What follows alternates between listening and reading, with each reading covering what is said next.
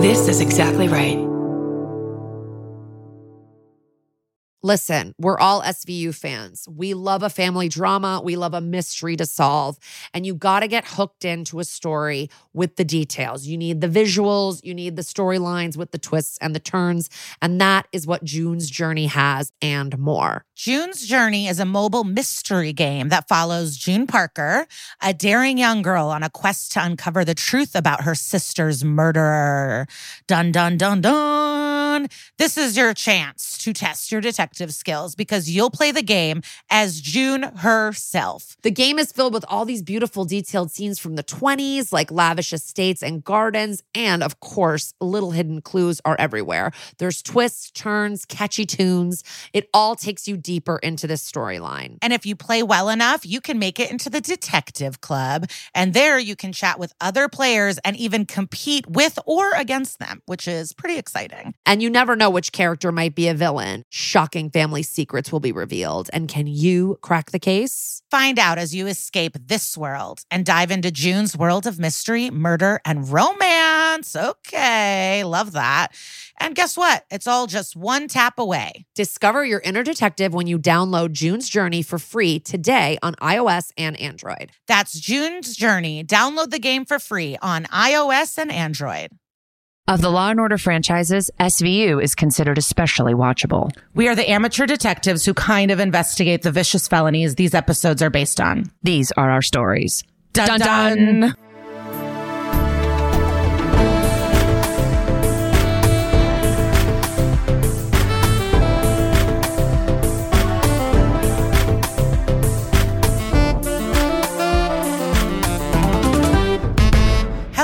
welcome to That's Messed Up, an SVU podcast. I'm one of your hosts, Liza Treyger.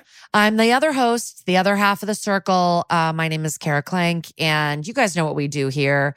We talk about an episode of SVU, we talk about the true crime was based on, and then we interview a super cool star from the show. And we are. And do you think of Seinfeld every time I go, hello? No. Okay. Why? What's that? It's an episode where Jerry has like a voice for his girlfriend's stomach, where and he kept going hello, and then she found out about it and was like so offended and was like, "How dare you?" And then she goes, "You need to choose like you that saying hello or being with me." And he goes, "I need to think about it." And then Elaine and Kramer and everyone's just like, "We're actually sick of it. Please stop fucking saying it."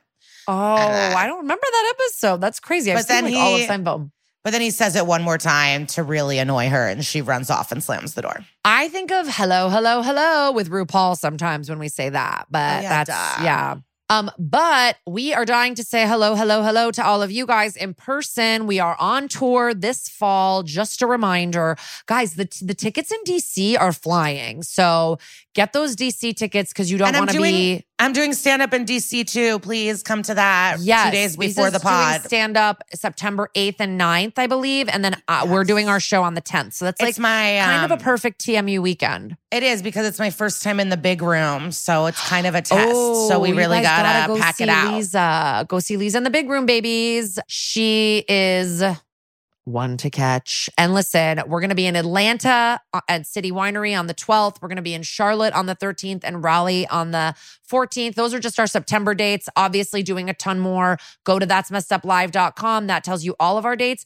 Also, Toronto, we're finally coming to you and we changed our date. I know we originally released a December date, but we had to move it.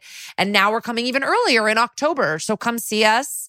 Our pre our TSA pre-check doesn't work in Toronto in Canada. So we're really like um taking one for you guys by coming there because we have to wait in regular lines. just kidding. Um, no, we're Maybe excited. I'll sign up for been. global entry right now. Oh my God, just for the Toronto. It's kind of a good idea. I've never been to Toronto, so I'm really excited. You know what stopped me from global entry is you have to like put your last five addresses, and I was like, you know what? I'll wait in line. What are the yeah. um, but yes, come see us um, from September to December. We're all over the country and we're excited to see you guys. And stay tuned because as of the this re- release of this recording, we will be performing in Chicago. A Chicago show has been announced. We will be there on November 5th. We're so excited. Yeah, and the Chicago venue is Park West, which is a huge fucking deal. It is awesome there. I've been to concerts there, shows. It's really a staple of Chicago, and it's like a huge honor to be there. So I cannot wait. It's a big venue. So from the suburbs, from the city, drive on in. Maybe you live, you know, four hours away. Do it. Come and see us. Yeah, Come we're see I'm so Park excited West. about that. Yeah. I'm we love Chicago. everything. Well, we have to obviously talk about Jonah Hill. It would be psychotic if we didn't. Like, no, we do, we do, we do. I've been like, I've been reading the content. Well, the funny thing is anyone defending that behavior because it's like whatever you think about it, but I guess it boils down to if you believe that men should tell women to cl- not be around other men and dress modestly, then you see nothing wrong with this. But I, I I'm really shocked by all the Jonah Hill defense. It's like, isn't he a twerp? If you don't know what we're talking about, yeah. If you don't know what we're talking about, I don't know. I think he's. I actually think Jonah Hill's kind of beloved. I think people do love him and like Beanie I know, but and like he's their whole family. known as a dick. Like, We were at a party with him one time. Yes, but guess what? That person's no longer with him because he's a Yeah. manipulative piece of shit. Yeah, yeah, yeah. Like he Well- caused a lot of problems for her. Like I, this isn't a first thing, but like Maybe we know known as a- that. Maybe that's not common knowledge. he's also not in any beanie wedding photos. He's not in one wedding photo she posted. She posted like three carousels. He's not in any pictures. Wait, do you know what's really cool about Beanie's wedding? Her flowers are paper. She's allergic to flowers. So they had all the flowers are made of paper. She's allergic to flowers. That sucks. Yeah. Well, listen, if you don't know what we're talking about, basically, Jonah Hill used to go out with this girl who's like a professional surfer and a model. And she posts photos of herself in bathing suits, surfing with guys, surfing, like whatever. And she released these text messages from their relationship where he was basically telling her like I don't want you if you want to be in a relationship with me I don't want you posing scantily I don't want you being with guys I don't want you having relationships with unstable women like friendships with unstable women. I don't want you like model basically I don't want you modeling and all this stuff and it's like she and there's like back and forth where she goes this is like one of my best videos. Like the thumbnail is a picture of me in a bathing suit. You want me to take it down? Like, and he's like, yeah. I mean, it's basically all this controlling behavior. But what to me is also really kind of insidious about it is how he's using therapy speak to make it sound like it's normal. He basically is saying, look, these are my boundaries. I'm setting my boundaries and you are intentionally breaking my boundaries and that's hurtful to me. And it's like no you are trying to control this woman. That's not the same thing as a boundary. Like you're telling her what she can and can't who she can and can't be with and who she can and can't have friends with be And what friends she with can and can't wear. yeah. That's not a boundary. That's you being controlling It's well, someone I forgot what because I was I was trying to look at everything on the internet about it, but someone posted like we keep saying for men to go to therapy, and I've been against it because not me. This is what I saw online because therapy's just made men stronger. Because now they have all this language. And what's crazy is Jonah Hill did a show being like, my therapist is the best. Get to know my therapist. And then you see these like insecure, controlling ass texts. Like it's fucking psycho. But uh, it's it's especially because like- you're in the limelight you're a person of who's very out there and like you're in movies with women you have relationships with women on sets i'm sure like she's not telling you what she feels comfortable with you wearing or you kissing a woman in a movie or whatever like goes on with your career you know it's like it's just going from him i mean maybe he maybe he is i don't know their relationship but i doubt it No, I fully doubt it. I, he's so backwards. This is so old. Like, Eh, he's a twerp. He's always been a twerp. It's just, he's never been great. It's like, you're a fucking Nepo baby to a an incredible career to Scorsese and go fuck yourself. I don't know. I, another thing that I saw was like also these men, they don't go for subservient women. It's not like, like you can find women that believe in this. You can find women that believe in Yeah. dressing modestly and serving your husband. Like there are women that exist. These types of men don't want that. They want to date a powerful, cool, baddie of a woman. I don't use baddie, but that was one of the TikToks I watched. But it's like they they get a baddie and then they break her down and try to control her. And that's what they get off on. These narcissists, like controlling lunatics, they don't want someone that's grew up religious and wants this life. They want to Yeah. take a surfing instructor who has a hot body and is an awesome, respected girl and tear her down month by month until you're like, I don't want you surfing with other men. Like, what the fuck? And then the people Like- defending him, I just am like, they're like, he's just made it clear. If that's not for you, what is the problem? The problem is you don't view women as autonomous fucking human beings. Like the fact Yeah. that you're okay with a man having it, it just sickens me. But Well, also the Keke also- Palmer. That's what uh, I was just gonna say. This joins They together. unfollowed each other. Oh, really? Yeah, I was talking to a mutual friend about this yesterday. I was like, what's going to happen? Like, she's a fucking badass. Like, the fact that she's famous, we don't even know her name. It's Keke Palmer's baby daddy. We don't fucking know who you are. Yeah. We don't give a shit about you. You're not the man of the house at all. We don't know your fucking name. So For had him to they been publicly- previously? They had they been previously broken up before this? No. And one friend thinks it's a PR stunt because she had a speaking engagement that wasn't sold out and now it's sold out. Wow, 'Cause I was crazy. I was like, why would he publicly sh- like shame her when we like her? We don't know who you are. Right. Well, here's the background on that in case you're a person that's not living on Instagram like us. Like, basically, Keke Palmer went to an Usher concert. She got brought up on stage. She's like looking really sexy. She's got this like sheer dress on with like pant- panties and underwear underneath it. Like, she looks hot. And her baby daddy, whose name is fucking Darius Jackson, I've never heard of him. He posts a tweet or something and goes like, "Wow, really? Come on, you're a mother." Like, and then everybody's out there being like, you know, it's totally normal for men to not want the mother of their children like out there clapping like their ass cheeks out everywhere. But like there's videos on his Instagram of her clapping her booty. So it's like she don't can do with she Keke can Palmer. Like that's Yeah. the point. Like stop. This happens in porn But she can show off her body when you control it. She can show off her body when it's like a video you're taking and you post it, but not when she's on stage with Usher. It's because he felt probably like jealous and like she was, you know, because it was her and Usher like acting all cute or whatever, like flirty. And I just couldn't believe this guy too. So these two stories came out like in the same week, and everybody's just been going nuts. And it's so many men defending the thoughts of the men and so many women being like, what's wrong with you guys? Like, But this isn't even news. to us. No, but there's women because I follow this podcast and they like I there was like a war, a stories war, but all these women too are just like whatever. He said what he wanted. If you didn't like it, you should have just left. Like you're acting like a victim, and this obsession with being a victim needs to stop. And it's like. No, he's a manipulative piece of shit. It's like we know men like this. It's like there are people that are charming and manipulative and vicious. You're like people are talking about other people like they're just average Joe Schmoes. Like there are people who get off on this and this is what they're good at. And they like to do this. And I don't understand why we're giving a pass to it. yeah. And the guys being like, it's just a boundary. Like, there, like we wanted men to go to therapy because you know they keep shooting people, but um, yeah, they've they've gotten more powerful with all this language. Because I know a psychopath that I've had blocked for years, and a friend just reached out that he's continuing his same old tricks, and he was screaming, "You're a gaslighter" at somebody. And it's like, yeah, they now all learned all now they the have language. the language. Yeah. Oof. But it's telling. Men do believe that this thing that I own you now and no one else should look at your body because it's mine. Yeah. But then date another girl. I don't get it. How do you date a surfer and then tell her she can't surf with men or post photos of her surfing?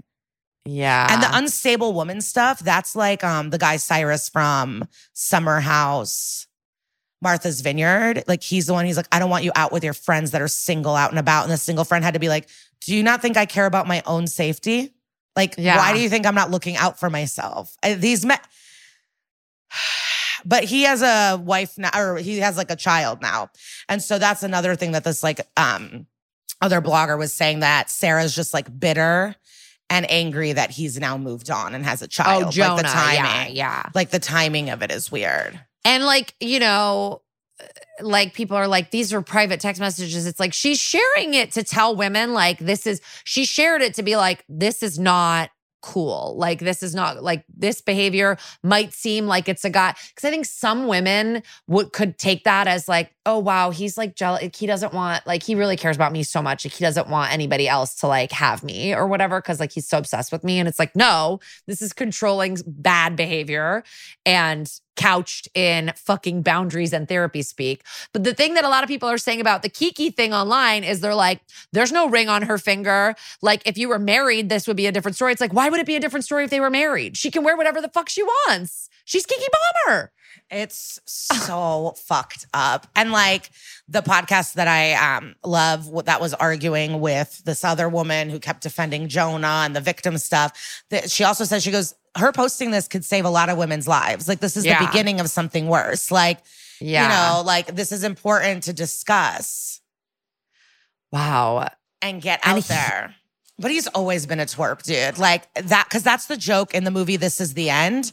He plays like a super nice, amazing, smiley person because it's so not like the rumors about him. And he's known as being like a piece of shit. Yeah. I bet he doesn't like look PAs in the eye. I bet he doesn't say thank you. I bet he's a bad tipper. I think the worst of him. If you have ever interacted with Jonah Hill, please DM us. Please let us know. Please let us Um, know. Even though I love Superbad, it- Superbad is the reason I got into comedy. Like that movie came out and inspired and changed the trajectory of my fucking life. Love Superbad, but I'll stick with fucking Seth Rogen for my standship from that movie Yeah. because it's Keke the belief. seems like she's taking it in it's just stride. the belief. oh, yeah. It's the belief that you feel that a woman needs to change to fit what your insecurity is. Yes. And that's what's weird the defending and the dudes being like, whatever, that's just what he feels comfortable with. If you don't like that, leave. And it's like, yeah, but the belief in it and of itself contributes to inequality yeah. and the disrespect that women not, face. Why are you not sharing posts and going, look what a badass my girlfriend is? Look at her fucking surfing. I could never do this. Like, you know, like it's just, I can't, I can't get on board with this misogyna. But um no, it's Keke seems to be taking it with no problem. She's like, I'm a mother. She says Stevie to the bullshit. I don't know what that means. Somebody Like tell me. I'm sure I'm gonna get slutted. I'm gonna get I'm gonna get flooded with fucking DMs. I just said slutted. I hope you guys don't know, slut me up with that. these DMs. Anyway, it's been a crazy, it's been a crazy week of this celeb gossip, but I'm glad we got to talk about it together. If you also have not watched Survival of the Thickest yet, it's been out for two weeks. What are you fucking waiting for? Get on there with Netflix, baby. DM me, I'll give you my password. Um, well, no, they've really cracked down on that. oh, is that true? I don't I that's one of the only ones I don't share. Um, but That's funny. Yeah, no, they've cracked down now. Like, um, you have to pay more for each thing you share. Yeah, oh really- yeah, like for password. but they're not going like, to pay the writers. No. I don't know what the money's for though. It is not for the writers. no, that's for sure. Hope Oh, I forgot I had something to talk about. I knew I had something to talk about that did not involve Jonah Hill's dumbass. Okay. I, you know, The Idol, everyone was saying it's terrible, it's terrible, it's terrible, it's bad for women, whatever. So I was like, I'm not gonna watch. Like I have I have a lot to watch. Yeah. I don't need to watch it. Um, I was out one night and someone that I really like was like, listen, it's so bad, it's good. It's so fun. It's so bad, it's good. And I couldn't sleep with the like the jet lag. I stayed up till eight in the morning. I watched all five episodes. Oh no. And let me tell you, I loved it. I loved oh it. I loved it. I loved Liza, it. No. I think it's because if, if no one told me, Not us doing a feminist rant at the beginning of our podcast and then you loving the idol. No. It's true. I contain multitudes. Um, the people that I have told this to are like, "Oh, are you a contrarian?" I go, "No, I'm actually quite basic. I I'm very a part of the popular culture. I don't think I would feel this way if it wasn't so panned, but because it was so panned." I expected the worst thing ever that was so bad I'd be laughing at it. And instead, I was like, I'm into it. And the first episode is really good. And I learned some stuff from it. And I like the comment. I, and she is also the sexiest woman alive. Wow. And um, it was so funny. A friend was like, let me check. I'm what? Does she look like Miley Cyrus? And I go, wow, you really clocked me. Um, you are a person that understands me. She looks a little like Keira Knightley too to me. Oh, not to me. The other person she feels like to me is um who's the other act- whatever. I can't even think of it. Probably Kate Moss, but her mom looks like Kate Moss. But anyways, The Weeknd is a bad actor. Like same with Harry Styles in that other movie. It's like why can't we just have a real actor? Like that would be fantastic. Yeah. Like they're past they do fine. But it's also what's cool. So it's about the music business and industry. And I love Hollywood. I love pop stars. I love rich. I love sexy. So I like that element of it. Rachel Sennott is so good in it. But also, The Weeknd is like a cult torture guy. He's like a bad, he's a criminal. yeah. He's a former pimp. So it also does something for my like, it reminded me of the Stolen Youth documentary about the Sarah Lawrence sex cult. Oh, okay. He's like a sex cult leader. Like he's a like he's psycho.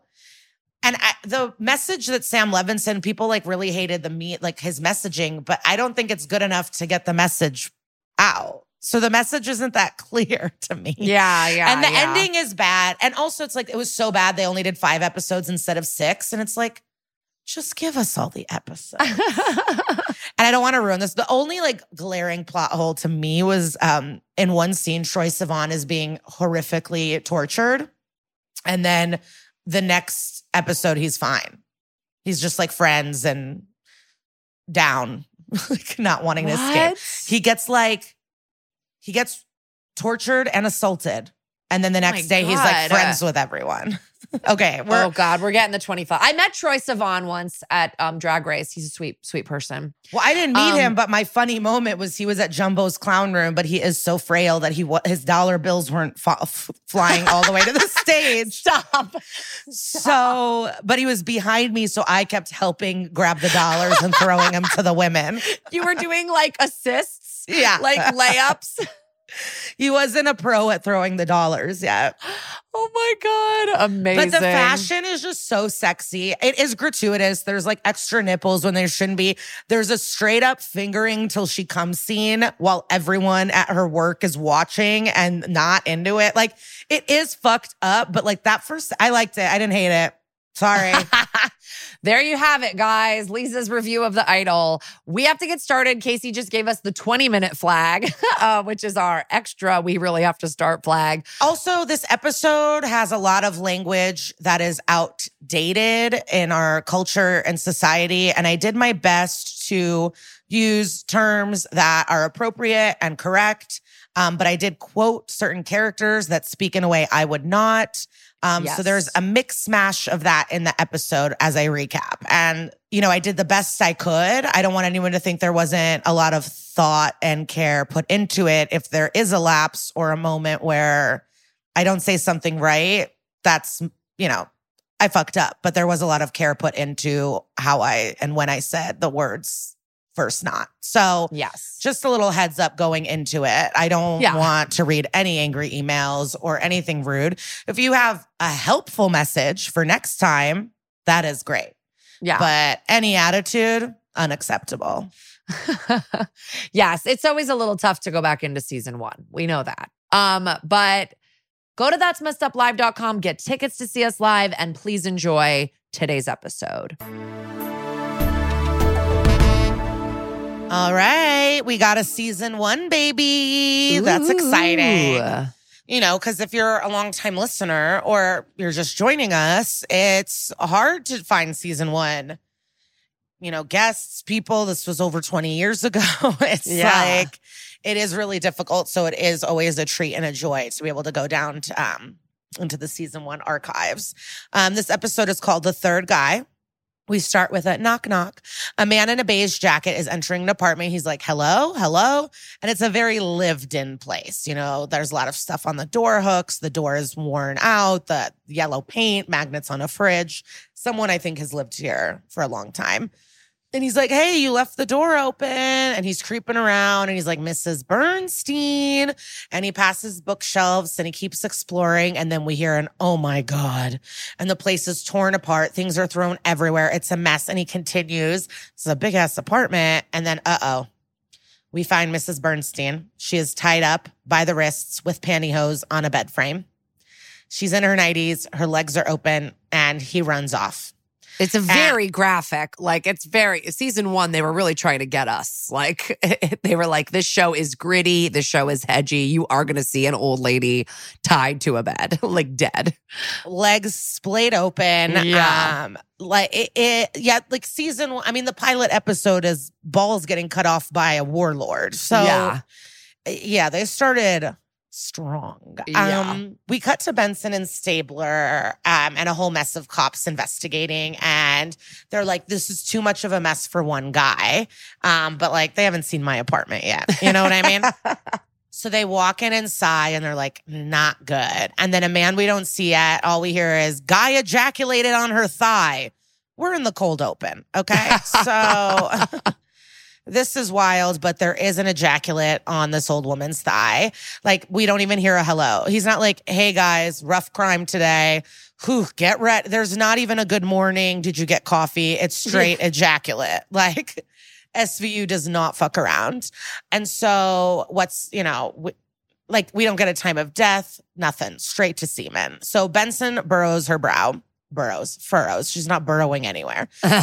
so she's furrowing her brow, and Benson says the attacker was unprepared and the rape was an afterthought since, like, he didn't have equipment. He used pantyhose to tie her up. So you usually would bring rope or something like that. And Stabler's like, gross. How could you think of like doing that to someone that looks like your grandma? And this is going to be a theme. Stabler's just mostly grossed out by her age. Like, yeah. not the crime. He just keeps being like, but she's old. Um, so we have credits, done, done, and we're back. And it's J.K. Simmons. J.K. Simmons. He's the season one BD Wong. And Stabler's walking away from each other and they're not talking um, and walking what I'm used to. They're like opposite directed, like they're walking in opposite directions. So it's a little shocking. It's not a walk and talk. Um, Cragen is immediately accusatory to Stabler. He's like, why the fuck did you bring in the shrink? And he hates Skoda. it's like wild. And so Simmons and Skoda will be interchangeable as, and um, I will sometimes call him the yellow peanut M&M. Uh, he was famously the voice of the M&M for a very long time. So Stabler's like, he's the best. And Cragen's like, yeah, in his head, he is. Fuck that guy. And so there's going to be a lot of bald versus bald in this episode. They we we never get to the bottom of this. Why does he hate Skoda so much? It's so weird. It's not. I think it's like, you know, I think it's part of the whole vibe up in the beginning of SVU where they hate the shrinks. Oh, that's right. Because they're like, they did it. There's no no excuses, right? Like no mental. You're right. You're right. Yeah, whose side are you on? Why don't you go work for the defense? Yeah. Oh, so everybody that plays a video game is gonna kill someone now? Like, yeah, they don't want to hear the little um psychological explanations. Got it. So Cragen's like wa- wants to wait to bring him in. And he's like, "Can we just pause?" And Stabler goes, "Too late. I already brought him in." So now it's circle time, and Stabler's in the me- uh, the middle leading the meeting. And it is strange that Ice T is not here. Like it, it Yeah. is confusing for me. So the woman's name is Lenora Bernstein. Um, she had tea and toast for breakfast. And then she went to the window to feed the bird feeder, and it was like too cold. And so she didn't close the window, but like crawled back into bed to heat up a little bit. And some low life climbed in through the window, tied, gagged, robbed, and raped. So Lenora is 72. She's a widow, and her only son is already dead. And her whole address book is filled with obituary cards and funeral info. Like all of her friends are dead as well. And Stabler still can't get over the fact, like, what kind of sicko would rape an old lady? And J.K. Simmons is standing there, kind of hovering. And um, they're like, who would do this? And he goes, well, I think someone sexually inexperienced, late teens, early 20s, a social misfit, and someone that does intermittent, like me- menial work, and of course hates his mother. And Cragen's like, can it? I want to hear from the perp how he feels about his mother. Why don't we get to work instead? And so he traffic cops everyone to get to work. You know, let's canvass the neighborhood and let's head to the ME for some info. So, wow, rest in peace. But Lance Reddick is the ME in this episode, and we are lucky to be covering it. And he's wearing scrubs, and it's like a really different energy. This is like Carrie Bradshaw's apartment in season one. It's like, what's going on here? Yeah. like, why is there an x ray machine? Like, what? So Lance Reddick lets them know that she had a heart attack. She was so scared she had a heart attack. So then Munch is like, oh, so technically she died of natural causes. And it's like, shut up. This isn't a philosophy class. This is like a, this is real life. Stop like so Munch, Munch from day one. And Yeah. Jeffries is like, shut up, Munch. This is obviously murder too. Like, this isn't just natural causes. And we hear about vulval bruising, um, but no internal tearing. So this is like so fucking graphic. And they said that he was like too flustered and overly stimulated. And that's why he came so fast. And maybe that's why he wasn't able to cause more damage to the body. Benson and Stabler are doing a very slow walk and talk, and they're talking with a neighbor. And I'm obsessed with her. She's in the movie In Her Shoes. Um, she's also, I don't know if you remember Mrs. Cohen in Sex in the City, like when Aidan is trying to, he buys the apartment next door Uh-huh. and they're they want to start construction, and then Lady Cohen, like Carrie helps her down the stairs, and she goes, "I'm not leaving for 30 days. Read the contract." yeah, I remember that lady. Yeah.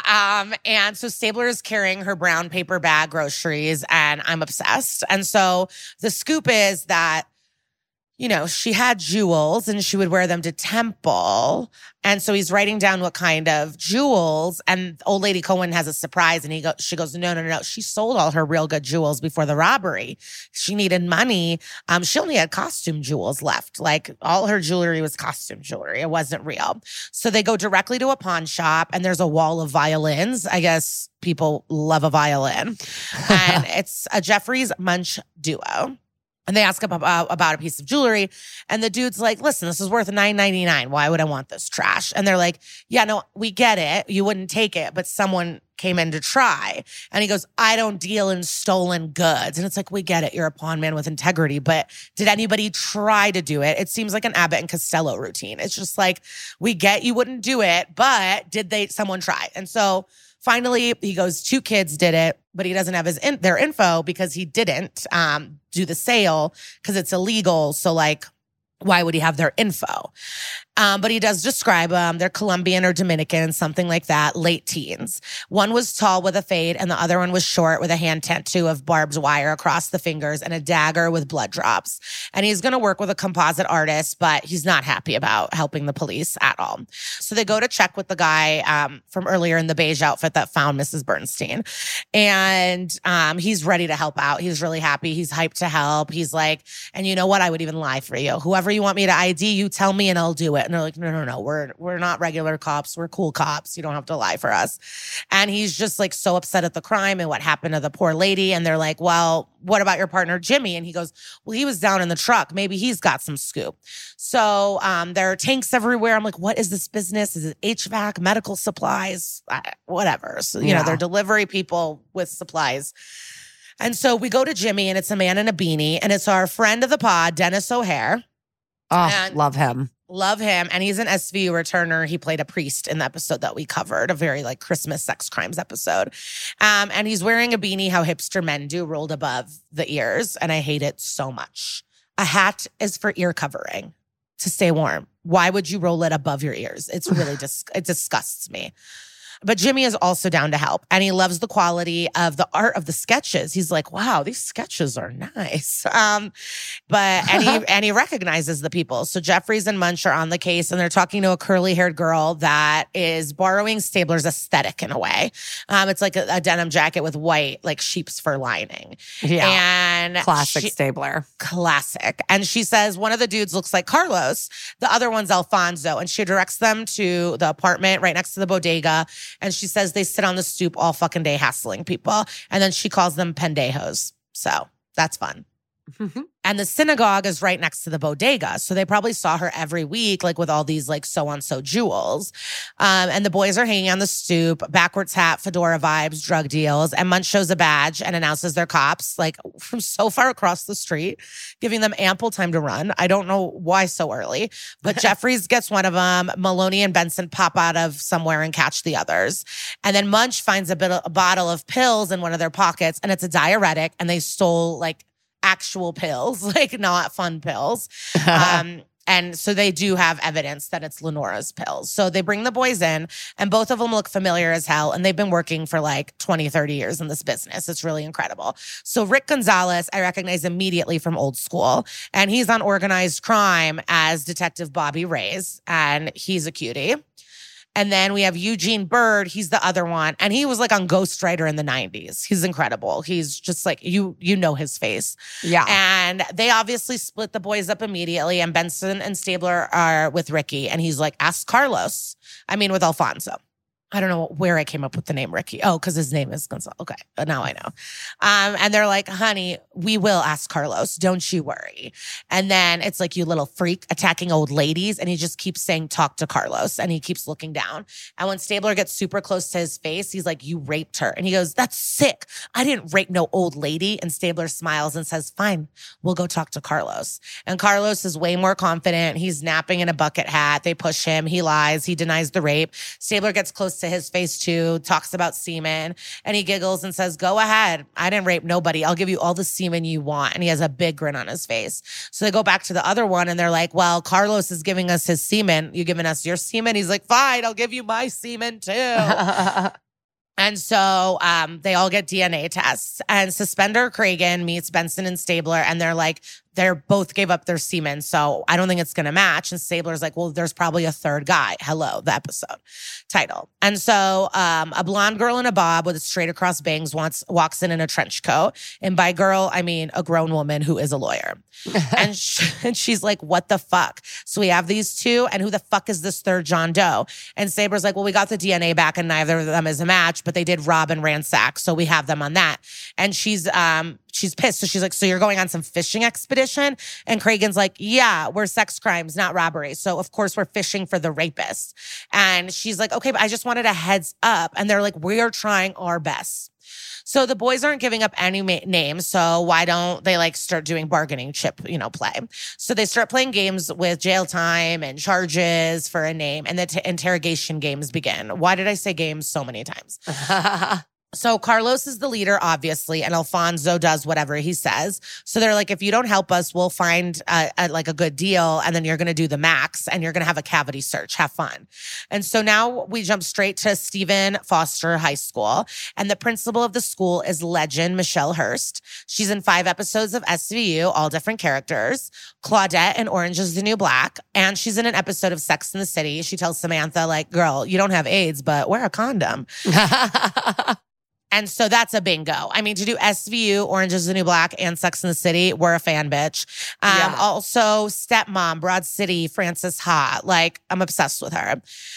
And she goes, um, warrant, please. They're like, we'll get you a warrant later. And she goes, okay, good enough for me. I don't give a shit. And so, but she says they actually did not skip school on the 14th. They were suspended already. So now they're looking like, who are the friends? And they're like, well, there is one friend, um, but you'll actually need a warrant. And they're like, why? Is he someone's son or something? And she's like, well, so she explains that him and Carlos have history, but not anymore. That he cleaned up his act and it's not who you're looking for. And they're like, well, we'll decide that. Can we just get a name? And I guess she doesn't care about the warrant anymore. And she spills, she's like, it's Emmanuel Clemente. And he was not in school that day. So Munch and Jeffries approach him and he's practicing pitching in a tall beanie, like he's hiding a little gerbil in his head. And he's throwing a ball to the graffiti wall and they accuse him and he's like, I wasn't there. And they bully him a bit. And they're, and he's like, listen, I have not hung out with Carlos in a year. So he ditched school because he says that his little sister got in over her head if they know what he's saying.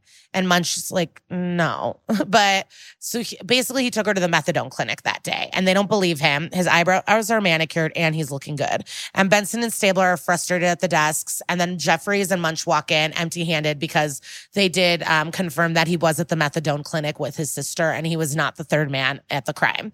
So what's going to happen now? So now Cragen, J.K. Simmons, the bald boys walk in, and they're like, we want Scoop. Guess we have to play some more mind tricks with these boys. So one's going to get the max and one's going to get off. And Carlos is a sociopath, J.K. Simmons says, and Alfonso is a scared and a follower. So who do you go for, like socio or feelings boy? And so they end up um, pushing our boy Alfonso, and he's they visit him in jail, and he's like beat up, and it's really sad. I mean, he clearly commits crimes, but like I don't like him with a black eye. And Carlos is like, I'll be fine. And they are like, stop trusting the sociopath. He will turn on you. And they explain, like, you can avoid jail time by helping us find the rapist. There's only a deal for one of you. And he's like, well, can Carlos get the deal too? Very frustrating. I'm sure this is how parents feel all the time, like with kids that are followers. It's like, what the fuck are you doing?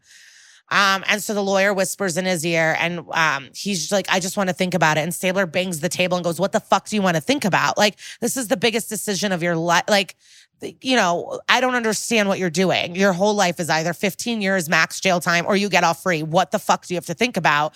But they're going to give him 12 hours to think about it. And then it goes to Carlos, and you know he's to take it.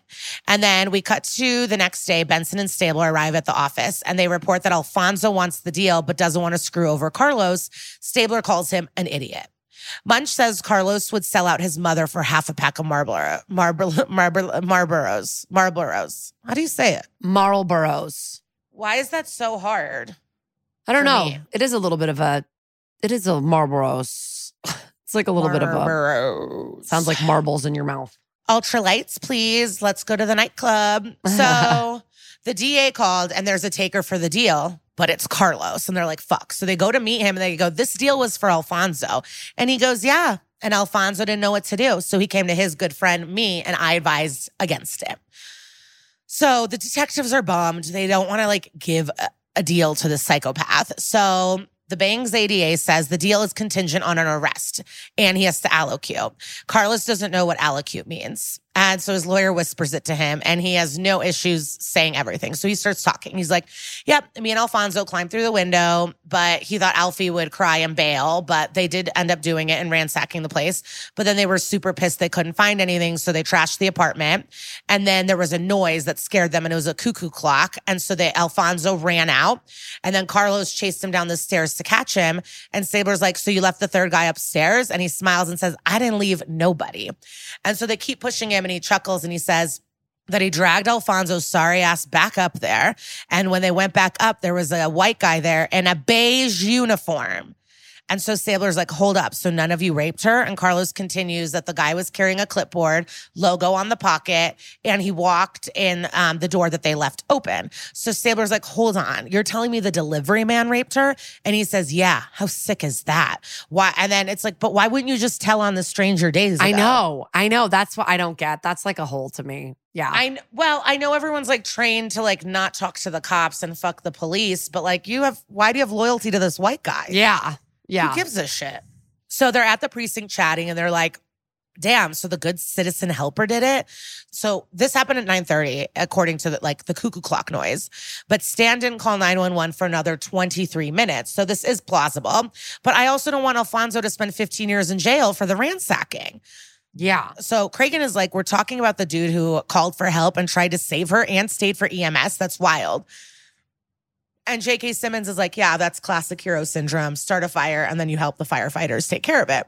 And Munch is like, oh God, I call it schmuck syndrome. And Carlos is playing games.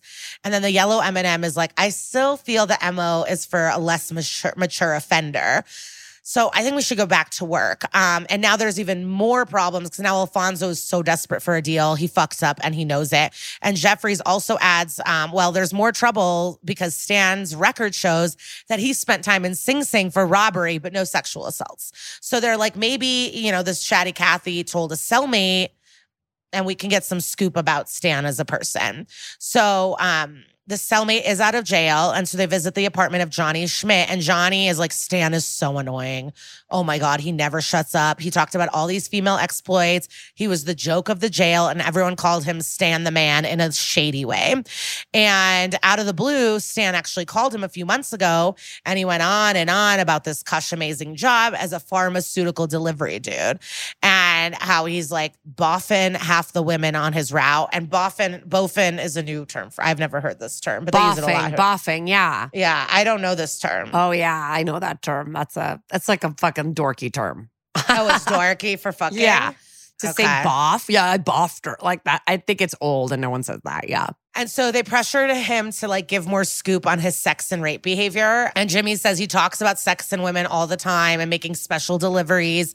And they ask about Bernstein. He's like, what about her? And they're like, well, did he make any special deliveries to her? And he's like, nah, I don't really know. And then he runs to get the paper and they think he's lying. So they agree, um, like, we got to just talk to Stan. So Benson and Stabler take on the task and Stan is so happy to see them that he's ready to chat. And they're like, we got to go to the station. And they rip him out of his van and they take him in and he looks worried. So we cut to interrogation and he's explaining to Benson and Stabler. Um, and he's like tired about this. He's like, for the last time, I never did any customers. And they're like, but you're Stan the man, baby. He's like, yeah, yeah, no, I know. I like to brag. Okay, I lie. And so he's like, Yes, I'm a liar. And they're like, Yeah, you are a liar. You fucking lied about being a felon. He's like, Well, yeah, I'm not stupid. They, no one would hire me. I have to lie about that. I got to get a job. And they're like, And you raped Mrs. Bernstein. And he denies it. He's shocked by the accusation. He said, I never touched her. And then Meloni quickly goes, But you gave her CPR. How'd you do that? And so they kind of got him. So finally he begins to spill and he's like, okay, I didn't give CPR.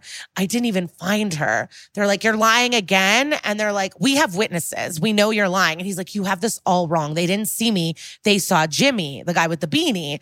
And they're like, you want us to believe you're covering for Jimmy? And he's like, no, I'm covering for me.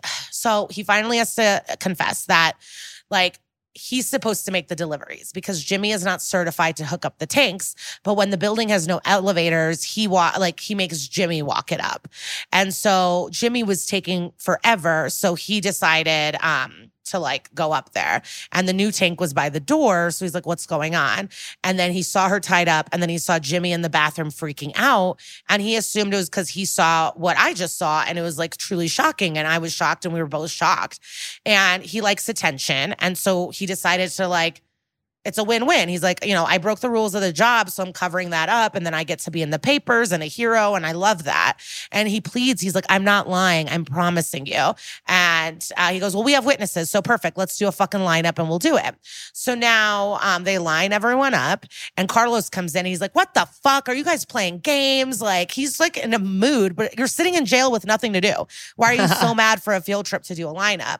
And he's just like mad that none of the men eh, are who he saw and he thinks it's a trick. So then they send in the next group and immediately he goes, finally, that's the fucking guy. And they're like, who is it? And he says, it's number one. And then he calls him that Gilligan's Island looking dude. and that's Jimmy. And they're like, Are you sure? And he's like, Yeah. And I'm free, right? And they're like, If the arrest happens. And Cragen is shook. So now it's coffee time for Benson and Stabler and Munch. And sadly, um, like, we also find out that she had two fucking heart attacks, not just one. And oh. um, at first I was like, do we even need to know that? But we do because so the first one was an hour before the second one. So I think like she had, you know, the boys entered the apartment was the first one and she could have lived. And then the second one was probably because of the rape.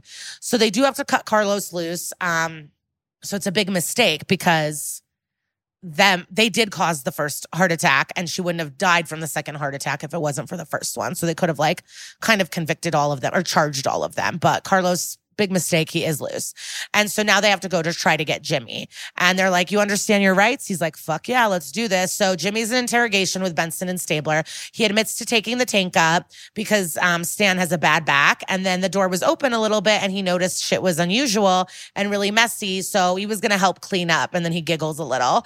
And then he called for her, but she didn't answer. And then he found her in the bedroom and he has no problem like saying all of this. He's very agreeable, honest, very childlike quality. As Cragen would say in the show slow. And then they ask, in what condition did you find her? And he doesn't want to answer, but she looked nice and wearing her nightie. And then he giggles a little and he's like, yeah. And she was already tied up and smiling and they don't believe the tied up part. And they say we think you raped her and killed her. And he screams no.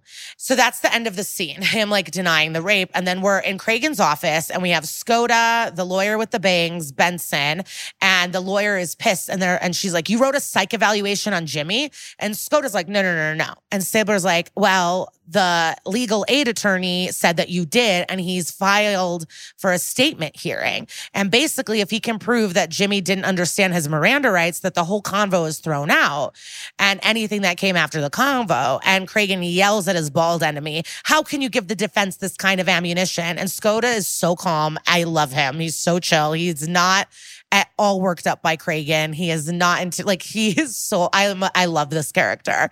And he's like, all I did was put a sticky note on a file on your desk, which was the DD5, and what was on the sticky note.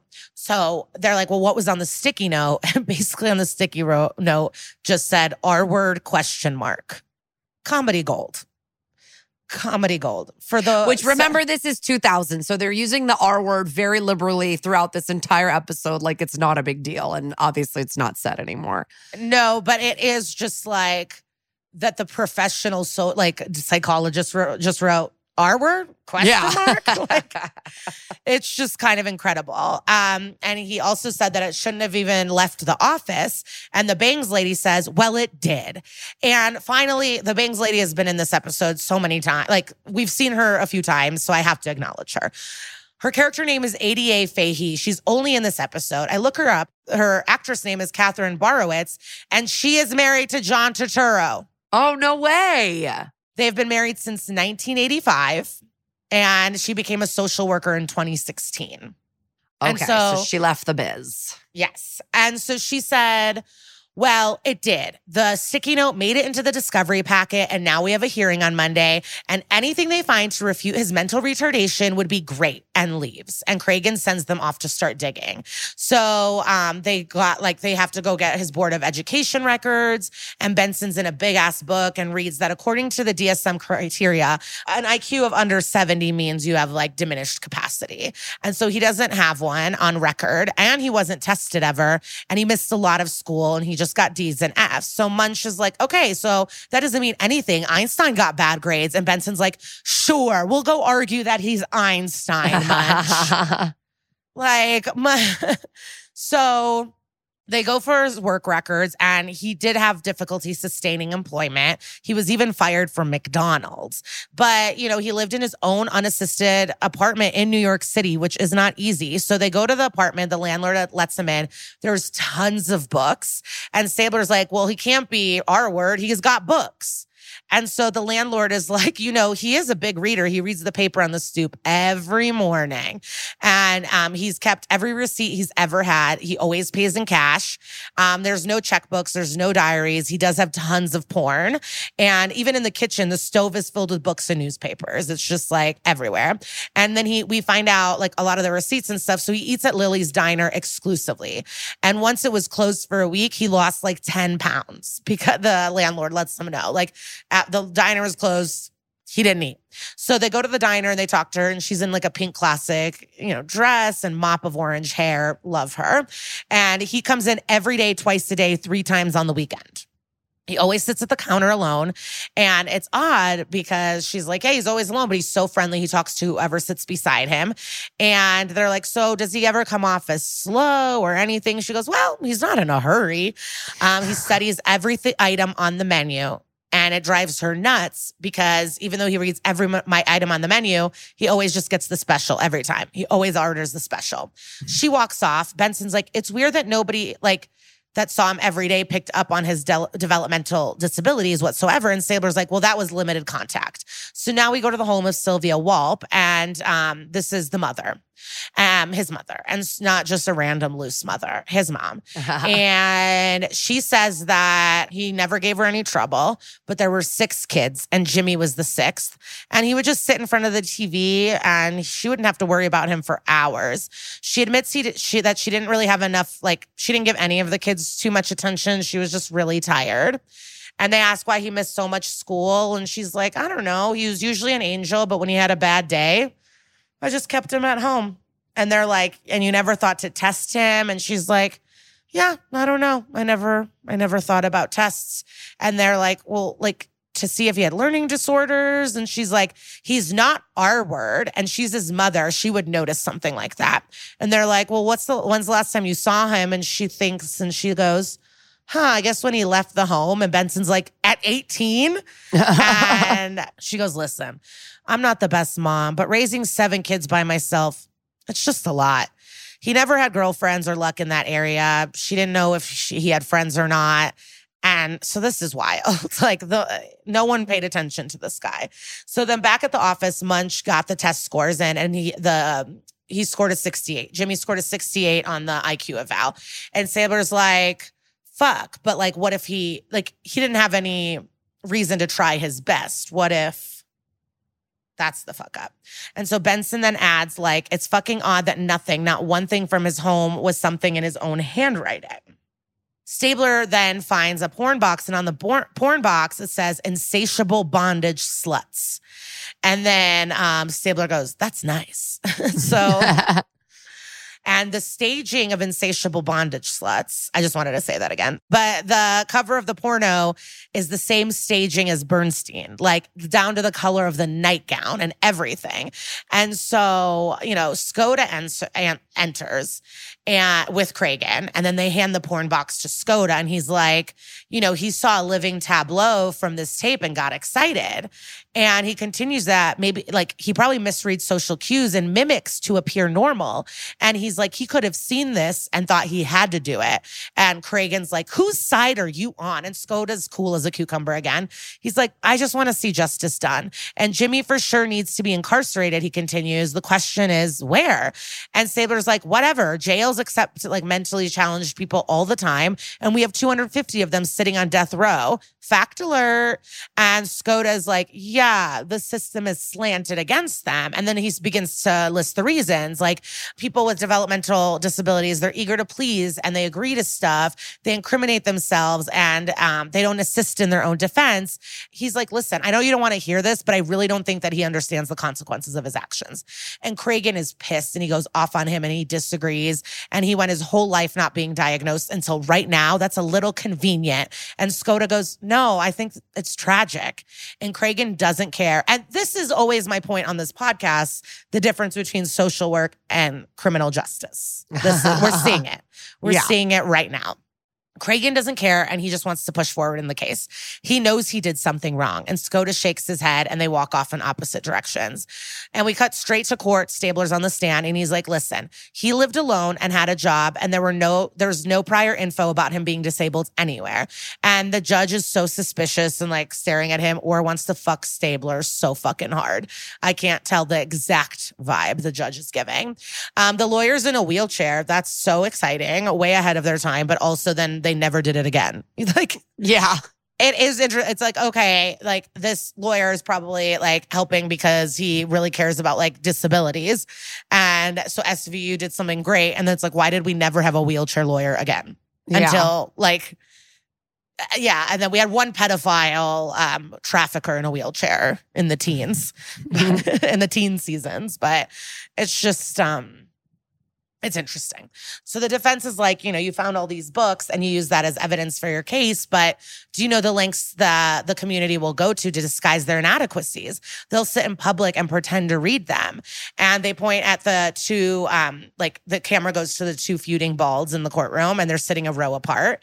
The defense lawyer continues, um, a lot of people that are developmentally challenged will wear a watch, even if they can't tell time. And my client spent his life fooling people. And the ADA is like, is there a question here? And the judge agrees, like, get to a fucking question. And so the question he lands on is, did you ask him to read anything out loud while in your custody? He's like, I found no need for that. And the lawyer's like, but you asked him to read over his rights before he signed the waiver. Yes, but he also read it to him, Stabler says. So now Jimmy's on the stand and he remembers hearing Stabler explain his rights and he is now asked to say them out loud. And he begins and he does say them like, you have the right to remain silent. And he finishes the whole thing. But then the lawyer goes, explain it. And he smiles and goes, those are your rights. And they're like, well, explain the rights. And he can't. And they're like, well, explain the court of law. No idea. Due process, no idea. Role of a judge. And he points to him, but no clue. The defense attorney is feeling smug and rolls back. And then the Bing's, it's Bing's turn. Um, do you know why you're here today? And he does know that because of Mrs. Bernstein. And the defense doesn't like that. You know, there's an objection. But this is a he because he says this is a hearing on only like if he's competent. You know, this is Uh-huh. a statement thing, not about the case. And the judge agrees. So she has to confine the questions. She says, listen, everyone your lawyer put up said you were, you know, R word. And everyone I put on the stand said you're not. So nobody asked you, are you mentally retarded? And he says, no. And the defense is obvious, like, you know, people deny this all the time. We went over all of this. This is very common. And the judge goes, okay, noted. Jimmy stands up and points to his lawyer and in quote says, I am not retarded. And he could prove it by telling everyone what he did to Mrs. Bernstein. She was on the bed. She was not dressed and her hands were tied above her head. And he poses with her, like he poses like her with arms above his head. And the lawyer's trying to get him to stop talking. And he goes on and on and says she was moaning. And it was so exciting. And the lawyer is pleading at this point, like, Your Honor. And the judge is like, I want to hear what he has to say. So this will be off the record. And he tells the little typer to stop typing, but he wants to know. So, um, he continues and he goes, he grins and he goes, I'd seen it on the videos, but I'd never done it before. And so he got on top of her and he says it felt really good. And then he chuckles. He's an incredible actor. I mean, Denis Yeah. O'Hare. Th- I can't believe we got to talk to him. This he is just phenomenal in this episode. And he said he tried to kiss her, and that's when he noticed something was wrong. And so maybe he did do something wrong. So he like tries to think, but he tried to do CPR, like how he saw on TV. But I guess that was wrong too. And then he starts to cry and says that he was unable to explain what happened to anyone. So he just went into the bathroom and hid. And that's when Stan came in and let him know that the old lady was dead. And he whimpers and he's so upset and he has tears in his eyes and he sits back and like everything is kind of being realized like what he did and that she was dead and it's it's really sad. So skoda turns and gives a look to Cragen like I fucking told you so you dipshit. Are you proud of yourself now? And so now Cragen is walking down the work hallway with his head laying low in shame and Skoda runs after him and says that they should work together to make a recommendation for the court um, when he has time. And Cragen's still being a dick. I'm like shocked. I thought he was like Yeah. shame. Uh, he's like I'm fresh out of time doc and he's like, just write the report and put my name on it. And Skoda's like, what the fuck? What is eating you, bitch? Like, what is going on? And Cragen flips out and he's mad because it's only two IQ points away from not being um, considered developmentally challenged. And Skoda's like, yeah, but he was devastated by what he did. You saw that. And Cragen goes, no, what I saw was remorse, which means he knows exactly what he did. Skoda's like, I sleep like a baby with all the psychos I'm able to put away, but this isn't right.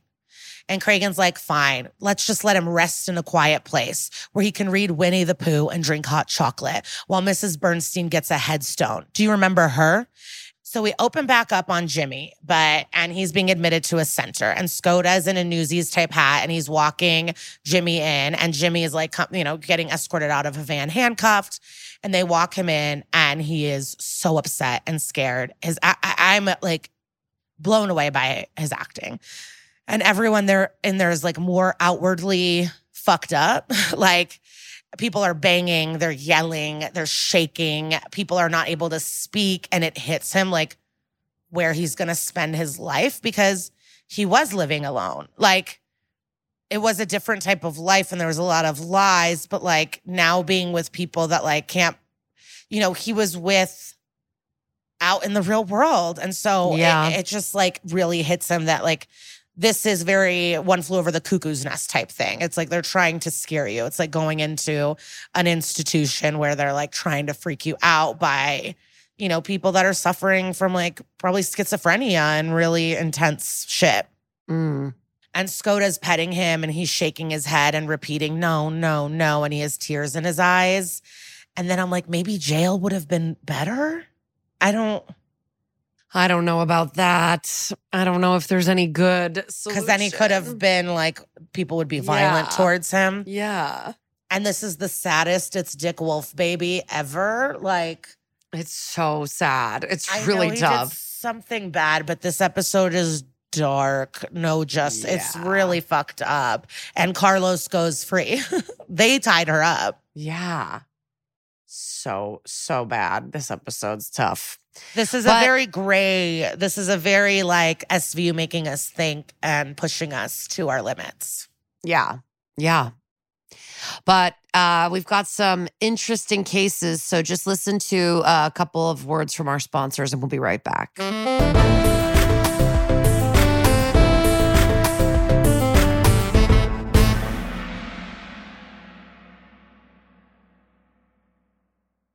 Listen, we're all SVU fans. We love a family drama. We love a mystery to solve. And you got to get hooked into a story with the details. You need the visuals, you need the storylines with the twists and the turns. And that is what June's Journey has and more. June's Journey is a mobile mystery game that follows June Parker, a daring young girl on a quest to uncover the truth about her sister's murderer. Dun, dun, dun, dun. This is your chance to test your detective skills because you'll play the game as June herself. The game is filled with all these beautiful, detailed scenes from the 20s, like lavish estates and gardens. And of course, little hidden clues are everywhere. There's twists, turns, catchy tunes. It all takes you deeper into this storyline. And if you play well enough, you can make it into the detective club. And there you can chat with other players and even compete with or against them, which is pretty exciting. And you never know which character might be a villain. Shocking family secrets will be revealed. And can you crack the case? Find out as you escape this world and dive into June's world of mystery, murder, and romance. Okay, love that. And guess what? It's all just one tap away. Discover your inner detective when you download June's Journey for free today on iOS and Android. That's June's Journey. Download the game for free on iOS and Android. Okay, so the first case that I think this episode draws from is the murder of Mabel Monahan. Um, and Mabel was a 64 year old widow living right here in LA, but actually Burbank to be specific, which, if you don't know LA, Burbank is like its own city, but it's directly attached to the rest of LA. It's where a lot of like movie studios are and stuff. Mabel's daughter, named Iris, had been married to a guy named Tudor Scherer. When he and Iris got divorced, Iris moved back to New York City with her new husband and left the house to her mother, Mabel, who lived there alone. Now, weirdly, Mabel and her former son in law, Tudor, stayed friends. Okay. They just maintained a friendship after they, after, you know, he divorced her daughter. And the problem was that Tudor, her former son in law, was a gambler and a con man. So all these rumors spread that Tudor had hidden $100,000 in the home of his best friend, former mother in law, for a rainy day fund. Like that's where he was stashing 100K in his ex mother in law's home. So these two ex cons named Emmett Perkins and Jack Santo heard about this and they started hatching a plan. They got another guy named John True who and a safe cracker named Baxter Shorter as well as a sex worker named Barbara Graham. So that's the whole crew, the whole posse of 5 of them. On March 8, 1953, the gang all heads to Mabel's house. Barbara knocks on the door, talks her way in. I'm having car trouble, blah, blah, blah. But Mabel is suspicious, but eventually lets her in. And the other guys follow into the house. They search the house. They cannot find a safe anywhere.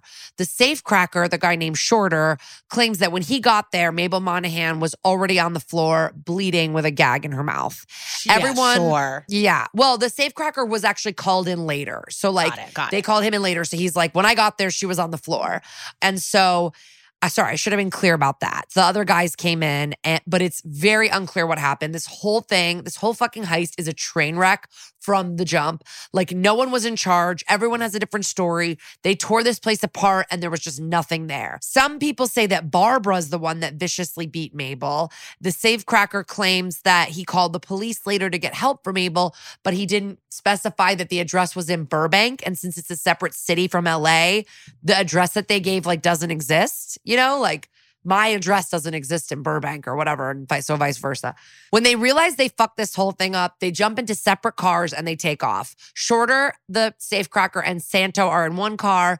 And um, Shorter told Santo he wanted to help get help from Mabel, and Santo goes, "quote I don't give a damn what you do. The woman, that woman, stopped breathing before we left."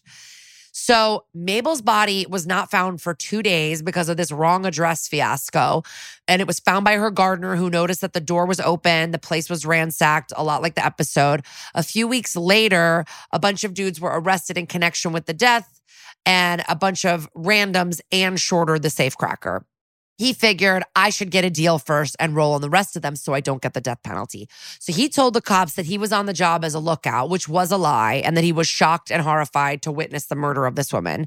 So the word got out that Shorter had rolled and he was kidnapped at gunpoint from his apartment in downtown LA. His wife IDs the kidnappers as Emmett Perkins and Jack Santo, but Shorter was never found. They definitely murdered him. This is the 50s. They probably dumped him in the Los Angeles National Forest or something like that. Who knows? But we never find this guy again. On June 3rd, 1953, the rest of the group, Perkins, Santo, True, and Graham, were all indicted on charges of conspiracy commit burglary, robbery, and murder. So John True decided to save his own ass. He turns state evidence and takes a deal. And this time the police kept a 24/7 watch on him so that he wouldn't get, you know, taken out by the others. The other three were convicted, sentenced to death, and executed in the gas chamber. And the press called Barbara. Of course, the woman gets the main like brunt of the press um, bullshit, but she gets called Bloody Babs, and she was the third woman in California to be exec- executed by gas. So that's Gas one. Chambers. I mean, they're all like bad ways to die. Like, I don't know if electric chair is more chill, but I know. like hearing gas chamber is kind of like, geez. And there's like a famous thing where right before she went in, somebody said to her, like the guy who was doing it was like, take deep breaths so it'll go faster. Like just inhale the gas and get it done. And she goes, How would you know? Like you're still alive, I guess. Like, so anyway, that was like her famous last, like some of her famous last words. So the other case this is based on is Johnny Paul Penry. Um, and this is a really sad case. Penry had brain damage from birth related to being breech, which is when the baby's head, the baby tries to come out feet first. And his mother also suffered from schizophrenia and treated him horribly and was abusive. She burned him in a scalding bath, locked him in his room for long periods of time without food or water. And he was allegedly forced to drink his own urine and eat his own feces. Horrible. His sister said in court documents, quote, we were all abused, but he was abused the worst. She would beat him with anything in sight. She would threaten to gouge his eyeballs out with her long fingernails. She would threaten to cut off his privates with a butcher knife. End quote. So this guy, Johnny Paul Penry, only went through first grade of education. When he was nine, his IQ was 56, according to a state psychologist report. Um, and according to the report, it said, quote, Johnny seems so seriously impaired that he is incapable of intellectually functioning at anything like an age appropriate level. So at 12, he was institutionalized at the Mexia State School for the Mentally Retarded. According to a school report, the school noticed many small scars on Johnny's head when they gave him a haircut, and Johnny said they were from a belt buckle when his mom would beat him. At 15, he was given a reading test where he had to match drawings to words. He identified a door as a dress, a chicken as a drum, a hat as a flag. So this guy has very, very low intellectual capacity. And in 1977, Penry attacks a woman and rapes her. Um, State psychiatrists found that he was still a bedwetter and that his judgment was, quote, severely impaired and that he had little regard for others or even himself. Penry said he didn't mean to hurt the woman, but the doctor wrote in his report, quote, he had never had a woman before and he wanted to see what that would be like, end quote. So for this crime, he only serves two years. So he gets out and he gets a job delivering appliances. Three months after getting out, in 1979, October of 1979, Penry rapes and kills a 22 year old woman named Pamela Mosley Carpenter by stabbing her with a pair of scissors. He had delivered something to her a few weeks before. So then he broke into her house while she was decorating it, beat and raped her, and then left her to die.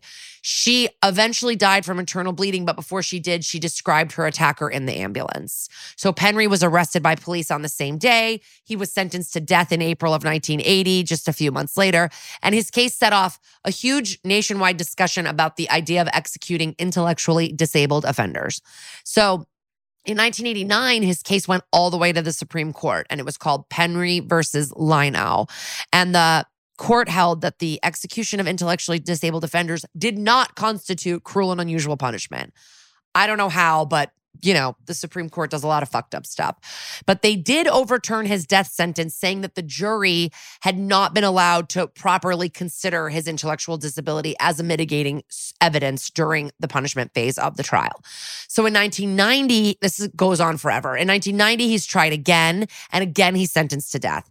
In 2001, That 1990 conviction is appealed to the U.S. Supreme Court. In Penry versus Johnson, the court ruled by a 6 3 majority that the judge presiding over the 1990 trial had given inadequate instructions to the jury in terms of how they should weigh the concerns about his mental impairment when deciding on his punishment.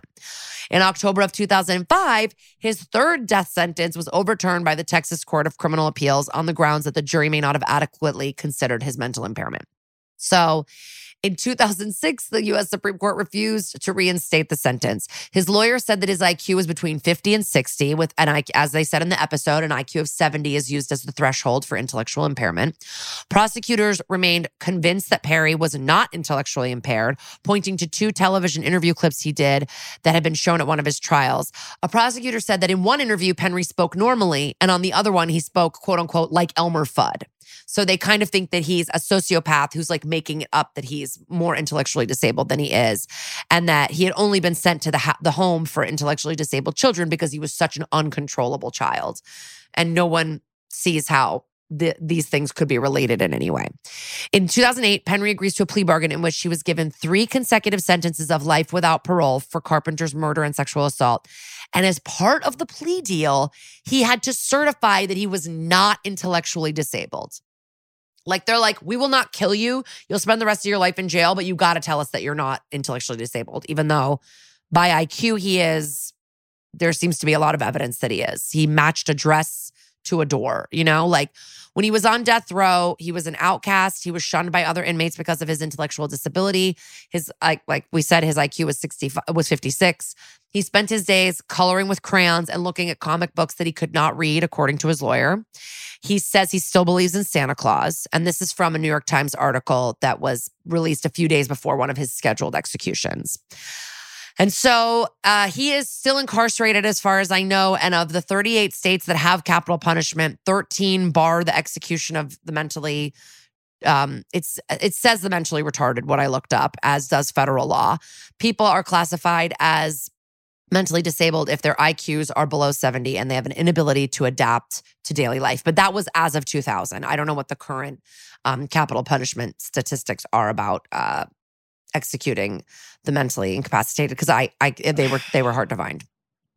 I mean, I guess I get the point of view of like these people care for the victims, but like this urge and rush and obsession with the death penalty. And I don't Yeah. kill him, kill him then. Say you're not this or that. Like, I don't, I, I I just, I don't understand that. Like, especially when there's like a there's like court documents like noting a lifelong abuse like lifelong abuse like how you know it's just so it's just sad all around this whole this whole case but Yeah. Jeez.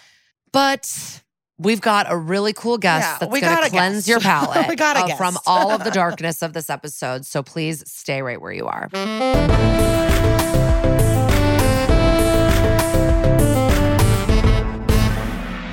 I just want to give a quick disclaimer before we introduce our guest that this interview was pre taped.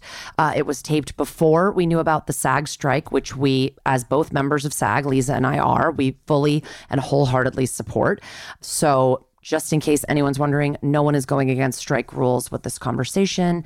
And just wanted to give you guys that heads up. All right. Our guest today is a very talented actor whose face you will recognize. He's been in so many things, movies like Old School and Coach Carter. He was a series regular on WB's Arrow. And if you're like me and you watch Law and Order Organized Crime, you will recognize him as Detective Bobby Reyes, who is a regular and part of Stabler's team over on that show. But you know him today as the poor teenage dirtbag with not a lot of choices, Alfonso Cardenas. Guys, enjoy our convo with the very talented Rick Gonzalez. I love this like trajectory you have where like SVU was probably like one of your first jobs season 1 and now you're Yeah. back 23 years later on the recon on the reconfiguration. What am I trying to say? The, Well, sequ- yeah.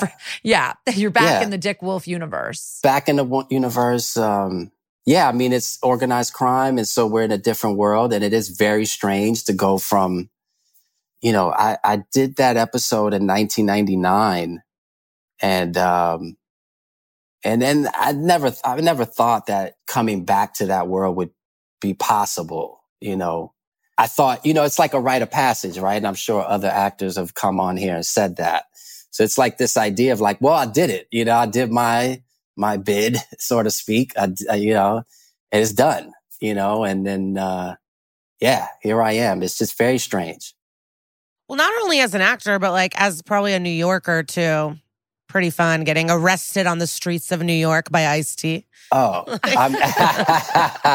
well, I, when I when I did this season, Ice wasn't there yet. Oh my God, you're right. It's season one. Yeah, no, I, there was no Ice. It was just Mariska and Came in uh, too. And Meloni. Yeah, and most of my scenes were really just with Mariska and Chris. He gets really into your face too. Yeah, didn't he get into everyone's face? Yeah. It's Yeah, it uh, truly looks like he's about to kiss most people that he's interrogating. Like he does get so, so close. Oh, for sure. When you joined OC, did he like remember you from 99 or were, did you have to jog his memory or like what? I had I had to jog his memory. Yeah, yeah, for sure. I I walked in. I was like, "Hey, we did the thing a long time ago," and he was just like, "Okay, Right. yeah, all right, great, great." You know, I'm sure. I mean, how many episodes this man has done? Right? I It's like- know. it's there's a lot of guest stars. Yeah. I barely I barely remember what I've done last week, so I'm sure like he's not gonna remember. But Well, also your co-star, the other bad guy in this, Eugene Byrd, was an Arrow. Where you did you guys overlap? no, we didn't. But Eugene is a good friend of mine, and uh, so that was the first time I met Eugene uh, doing Law and Order, and um, he was on Arrow the season before I got there. So he was there season four. I got there season five. Uh, he plays um, Diggle's brother, uh, which is uh, David Ramsey's character. Um, and yeah, we just sort of always cross paths, overlapped, but I've always been rooting for that guy because he's such a good actor. Um, so it's always cool when that stuff happens. But I, I remember uh, when we did the SVU episode, he was like, "Man, I, I want you know, I want my character to you know, like kind of be Latino like you. You know what I mean? So like, give me some words or something that I could use in a scene when we get you know." And I'm like, "What do you want to say, Eugene?" He's like, "I don't know, man. It's like you know, they pulling me away. You know, I want to tell you like, don't say anything." And I'm like, "Oh, you want to say no? Dice nada."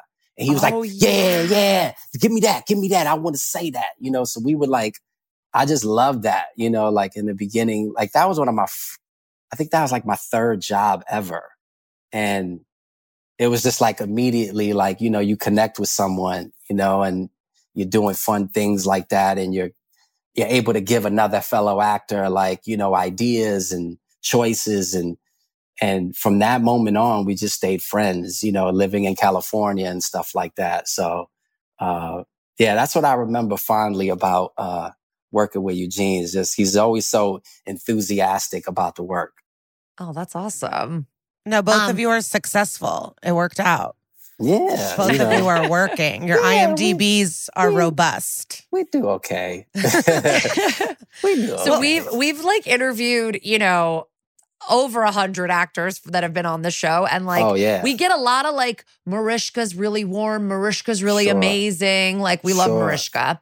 And then with Meloni, everyone's like, love him, very Mm. professional. But they always tell us that he's like a little bit more serious, a little Mm. bit more like, you know, reserved, like Mhm. kind of in the like in his like in his process or whatever. But then Mm. I look at the Instagrams of you guys on the OC set. You guys all look like you're having a blast. So what's the tea? Like, has he loosened up? Is he how do you find him on the on OC? Because you guys are all Uh, like playing pranks and jokey jokes, it sounds like. so I guess my perspective is like, you know, we show up and yeah, there is this side of like, we're trying to get the scene done, we're trying to get the work done, we're trying to figure it out. Uh, but then there's also the side of him where like he's like stretching, you know, and he's trying to like, you know, so he'll have like a serious moment and then all of a sudden his leg is like half across a table while he's drinking, you know, sparkling water. And then like we just had a serious moment about work and now he's like, so we'll just snap photos, you know, and I'm just like, mm, this is a great photo. This is a nice little tableau of our number one. Um, but yeah, I mean, I think to us it's just like, you gotta have fun. You gotta kind of loosen up, uh, you know, just bring levity to the, to the day. And I think that's what he is. You know, I think he's sort of like taking a step back and having a good laugh and, you know, being able to, cause I think we do have those moments even on the show. You know, we try to find those fun moments between us, especially this last, this past season. We've tried to find it a few times, which was cool. And I think that allowed us to sort of be comfortable. Do you work out together? Are you No, doing any exercises with Meloni? not not together no but we do trade war stories and you know notes like hey what'd you well my thing for me is like every morning i see him and i say what'd you work on? You know like what'd you do in the gym? You know? Um you know and i'll just poke and prod him you know and be like let me feel the bicep and the the ab. Well, because see. I stalked you on Instagram, and your fam, you have a muscular family. You guys are out there. yeah yeah yeah yeah. My my wife is the most muscular of all Um, wait, I want to switch it up, and then we'll go back to SVU. How was it being in Lady Gaga's music video? We're gonna get right to the point here. right, right, right. We getting we getting to the meat and potatoes. Okay. Yes, Judas. We have a notes document where we like take notes about you and ask write our questions down, and this is in caps with a many, many exclamation points. We are very excited about the Judas video. Um, that was it was so random. Um, it came out of nowhere. I was like, like I'm sitting on a couch with my wife, and the manager calls like, "So you're gonna, they, Lady Gaga wants you to be in a in her next video," and I'm like, "Does she knows who I am?" You know, like It's like, yeah. And then uh fast forward to like we meet her and we see the whole creative direction and it's like this whole Jesus aspect, you know, sort of recreating like moments of Christ's life and but in the version of like biker gang, you know? And I was like, huh, okay. And then Norman Reedus is gonna play Judas and I'm gonna be Jesus. It it was like it was actually a lot of fun. Um, I know that they asked me to, so I did a movie called Biker Boys a long time ago, and I did learn how to ride a motorcycle, but I didn't learn after that. I didn't continue it. I didn't.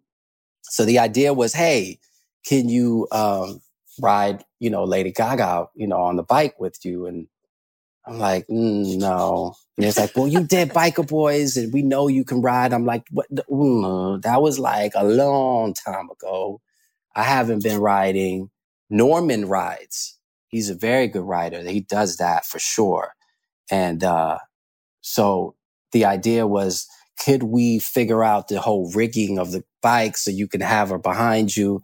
And I don't think they were trying to do that, but eventually they had to. Um, and that made me feel so good because I was like, I don't want to be responsible for killing Lady Gaga.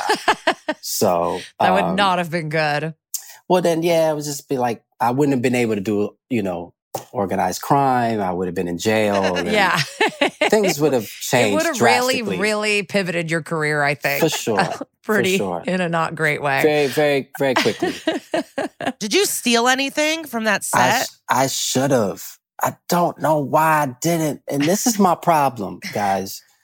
I do all these cool shit and I don't steal. yeah, you're You a have rule to steal. I follow rules and you're not supposed to in my position. You're supposed to just steal it, take it with you because that's you that's forever. Well, I You just know? saw an interview with Reese Witherspoon, and and in her contract for Legally Blonde 2, she said she keeps all the wardrobe. You have to. You, So she got- it's just- that well also it's like in your position too it's kind of one of those things where it's better to ask forgiveness than ask permission just take something and then be like i didn't realize you know I did. I didn't take my jersey from Coach Carter. I don't know why I didn't do that. Uh, what else? I didn't take anything from old school. Now, granted, the cool thing was all the pledges sort of like we all gave each other gifts. So in my so in my storage, I have gifts from Patrick Adams and like I just got a bunch of stuff from different people. Rob Corddry gave me his Brooklyn jacket. I still have it. Like I just like we all just gave each other gifts and stuff. So like in my mind, I'm like, I didn't think to like steal the the elephant costume or like, I don't know, something from Yeah. the show, you know, from the film. So but an arrow I did. I was like, I'm stealing my jersey, I'm stealing the mask, I'm s- but uh, to that point, everyone was like, here, here's the guns, here's the the the leather holster. Do you want this? And so at that moment, I was able to just people were just giving me stuff. But I guess like in the 2000s and like 2010s, I wasn't really taking stuff, and I'm like, oh, just really wanna. So now I'm like, well, how do I get a hold of the stuff that I was in before? And like, I don't know if it's gonna be that easy to get. So Right. I wonder guys. if they have those jerseys in their like warehouses and stuff. I wonder if you contacted the I- costume It's got to be on the Paramount lot for sure. Yeah. It's somewhere buried in the Paramount lot, Yeah. somewhere over there. And that, they just, just give it to me. Like, ah, darn it.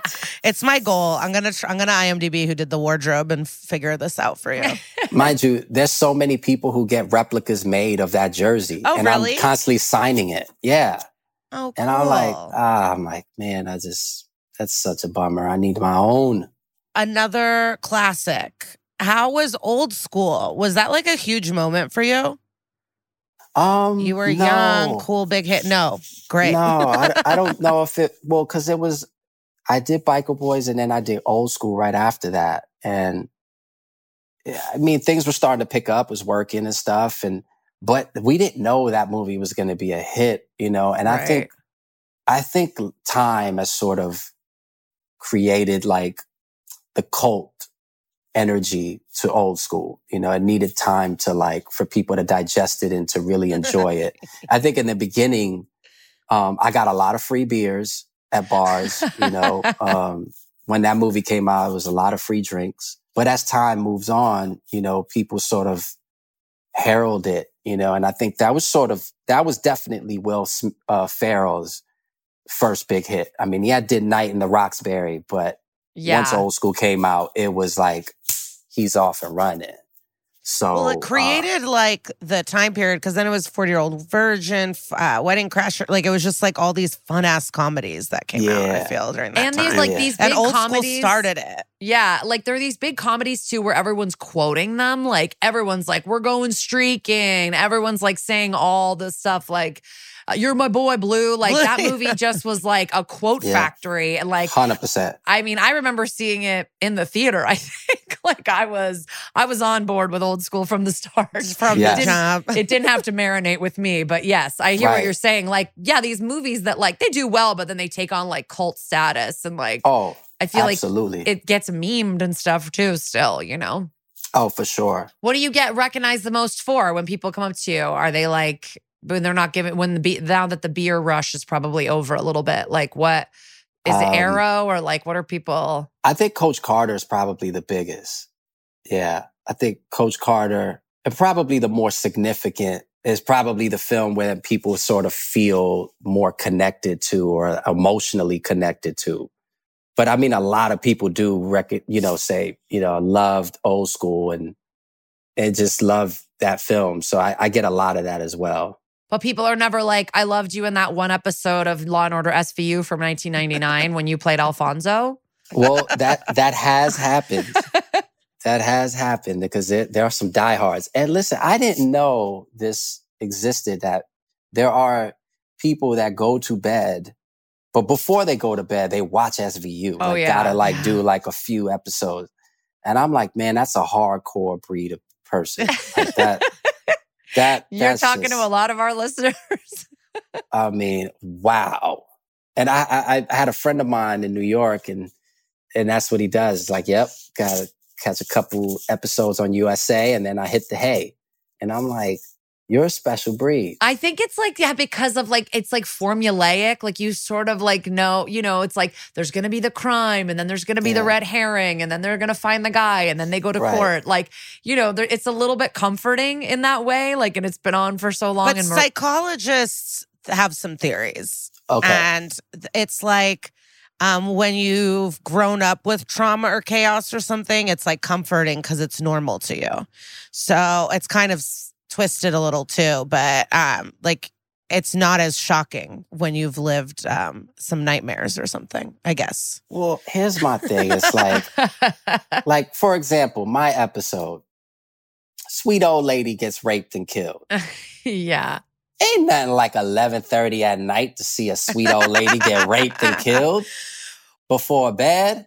But this is also like a very you're at this episode that you, you're in. This very like gritty in the sense that like like now they'll show like if they find an old lady dead, you'll just kind of see like a little bit of gray hair and like the hand. This one they just show like a full dead lady lying there, like tied to the bed. I was like, damn, this show was in its first season. It was just making swings and trying to get attention. I feel like with these Yeah. graphic, you know, things. And Yeah. I mean, it obviously worked. They're about to start season twenty five, but like, Yeah, no. you know. I, I'm not shitting on, you know, people. I, I love y'all. I love, I just think it's funny. That's all. Yeah, I'm not wild. trying to Yeah, shit on yeah. it. Wait, I what- just think but it's, you know what was worse? So I was watching SVU last night, but then I put on the ultimatum on Netflix, which is like um, lesbians putting ultimatums on each other and hearing lesbians fight. I had to change it back to SVU. Like it was more grating of them talking about their relationship. And I was like, put back the the heinous crimes. yeah, it wild.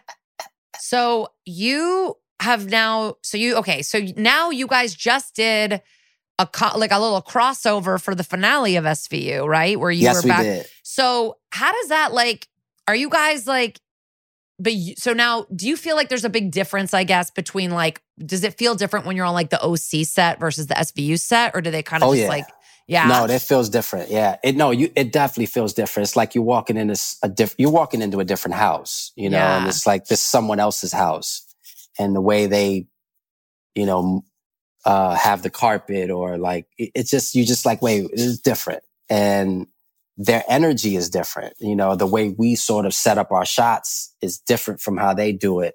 And I remember Brent and I wa- walking in, um, and uh, obviously we didn't have much to do when we crossed over. It was very, it was a small scene in a way.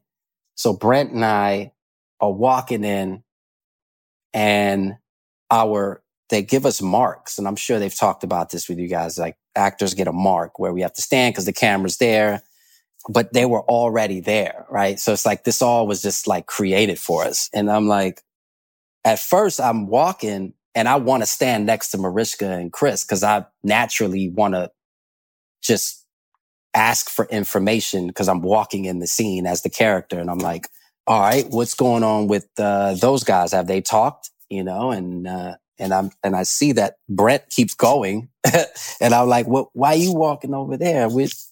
And then uh, I see my color of tape on the floor over there, and I'm like, huh, okay, they don't want me here. I need to keep going. So I'll just keep going. And then come to realize like, hey, you're coming in. We got you all ready to set up to go. We're ready to shoot. You just come in, say your line, get to that spot and we're moving. Whereas like on our set, you come in, we'll kind of figure it out. We'll talk. We'll be like, Hey, you know, converse and not with them. They just moving so fast. It's like it was already done. So it was just kind of like Brent and I just kind of like, wow, okay, this is kind of a sharper, well, more oiled machine kind of situation happening That's here. the phrase we get the most. Everybody always says it's like a well-oiled machine over at SVU. Yeah. oh, But yeah. it's all, I mean, the shows look very different and they like the pace is so different of both shows. Yeah. So I could see how it would be different. I just was wondering since it's like both Dick Wolf and like, you know, what the I think- differences were. I think that I think the idea too is like, hey, we wanna we're all in the same universe, but how can we differentiate? So we have to do that in terms of pace, timing, and also look, right? Yeah. So I think we're sort of a little brighter than than SVU. SVU Mhm. gets to be a little more grittier and heavier, uh, especially because of the content. But yeah, I mean, it's it's uh, it's kind of like how they have to sort of find their way through it, you know. So um, yeah, but they definitely move a little quicker than us. Going back to season one, you're a young actor. You do have to cry. You are crying. Was Yes. that like, oh, fuck, I have to cry today? Or were you like, oh, I've learned this? I went to the Fame High School. I'm set. uh, no, I I think when it comes to that kind of stuff, like I remember reading um Sean Penn talk about Mystic River, and like he was saying, like there was the scene where he finds out his daughter died, and it was just, and, he just mentioned that you know those moments are he tries not to think about it. He tries, you know, cause it's just, you know, it's coming, you know, so it's always like in the back of your mind, like, uh, that day is lingering. It's looming somewhere in the schedule. And you just, you try to, you, you try not to, you know, you try to give it its, you know, its, its love, uh, whatever. I don't know how to say it, but you just kind of got to give it like, okay, it's there. I know it's coming and try not to put so much on it. And I think on that day, I was so hungry though. It was like my third job. So I was just really hungry to just kind of like, and I think also too, you're learning and growing at the same time. Like everything that I've learned so far, how do I apply it? And at the same time, how can I enjoy this at the same time?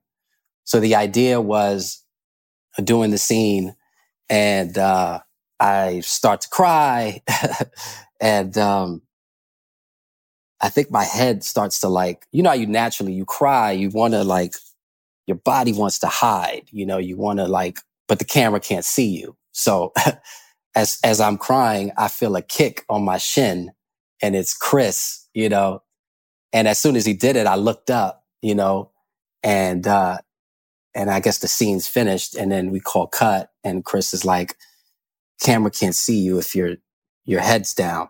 And I'm like, oh, right. Thank you.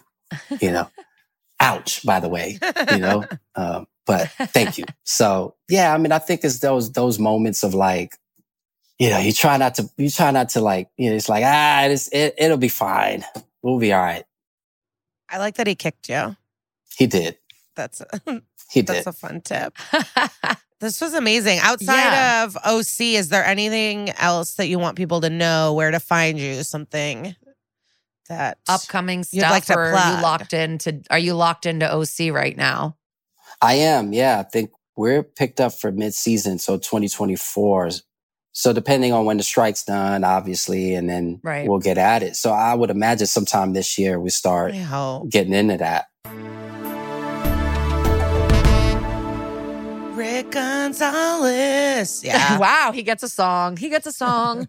that he was so cool. What a cool, what a cool dude. From Um, season one to organized crime, baby. It all comes back around once you're in the Dick Wolf universe. That's why we just need to find a body, and I know we'll be series regulars by 2075.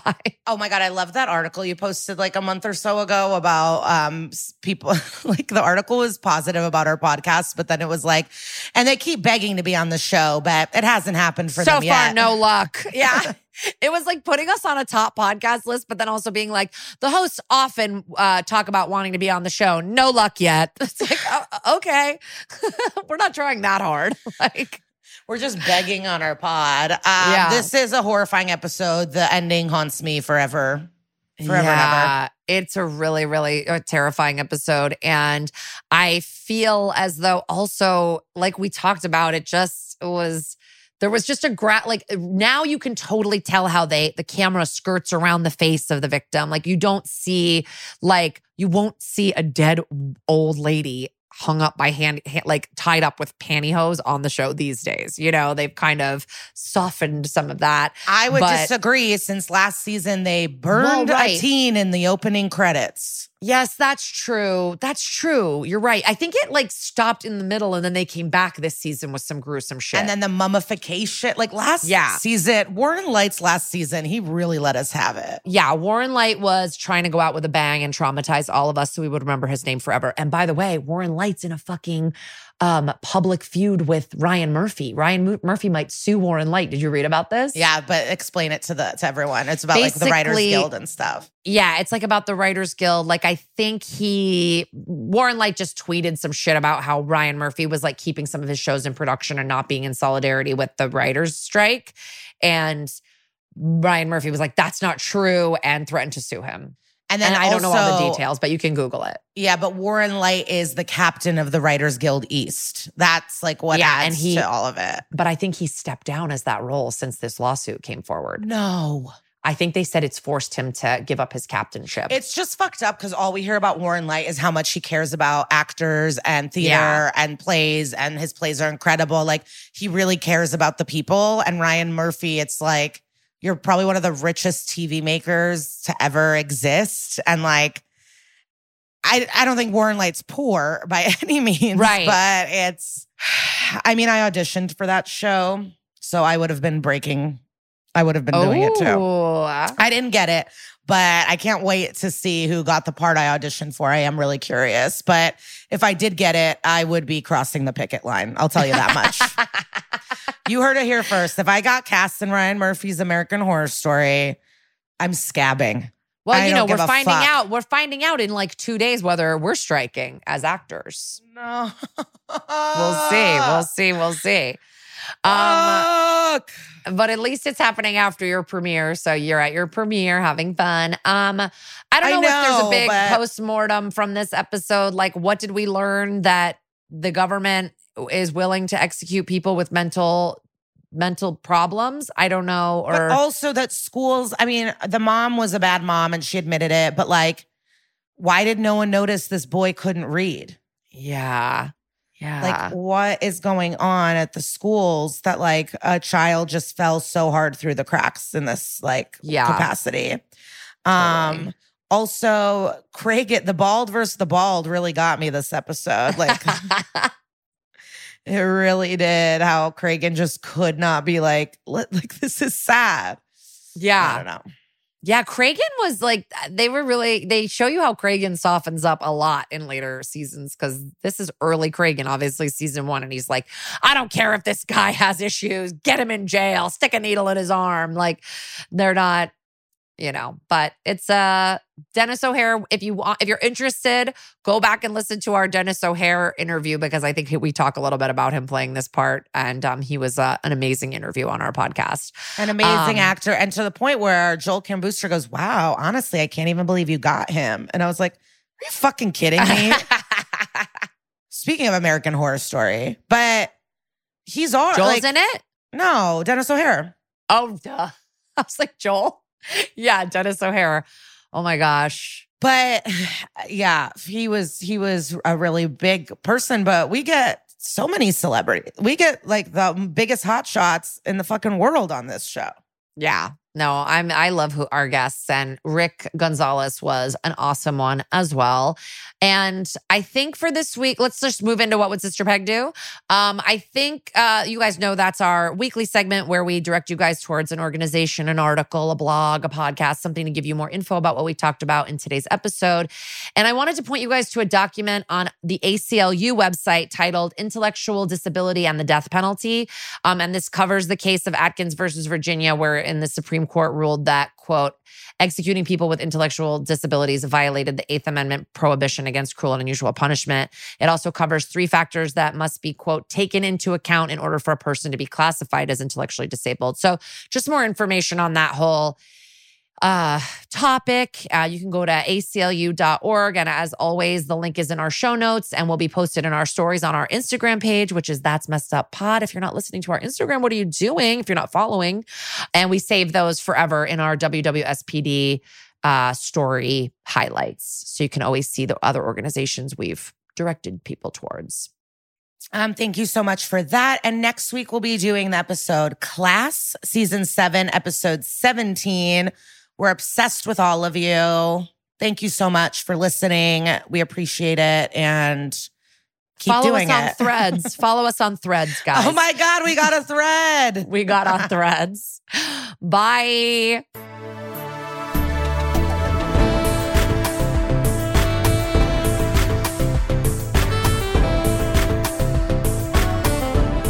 That's Messed Up is an exactly right production. If you have compliments you'd like to give us or episodes you'd like us to cover, shoot us an email at that's messed up pod at gmail.com. Follow the podcast on Instagram at That's Messed Up Pod and on Twitter at Messed Up Pod. And follow us personally at Kara Klenk and at Glitter Cheese. As always, please see our show notes for sources and more information. Thank you so much to our producer, Casey O'Brien, and to our mixer john bradley and our guest booker patrick Kottner. and to Henry Kapersky for our theme song and Carly Jean Andrews for our artwork. Thank you to our executive producers, Georgia Hardstark, Karen Kilgariff, Danielle Kramer, and everybody at Exactly Right Media. Dun dun! Follow Follow That's Messed Up and SVU podcast on Apple Podcasts, Spotify, or wherever you like to listen so you don't miss an episode. If you like what you hear, rate and review the show. Visit exactlyrightstore.com to purchase That's Messed Up merch.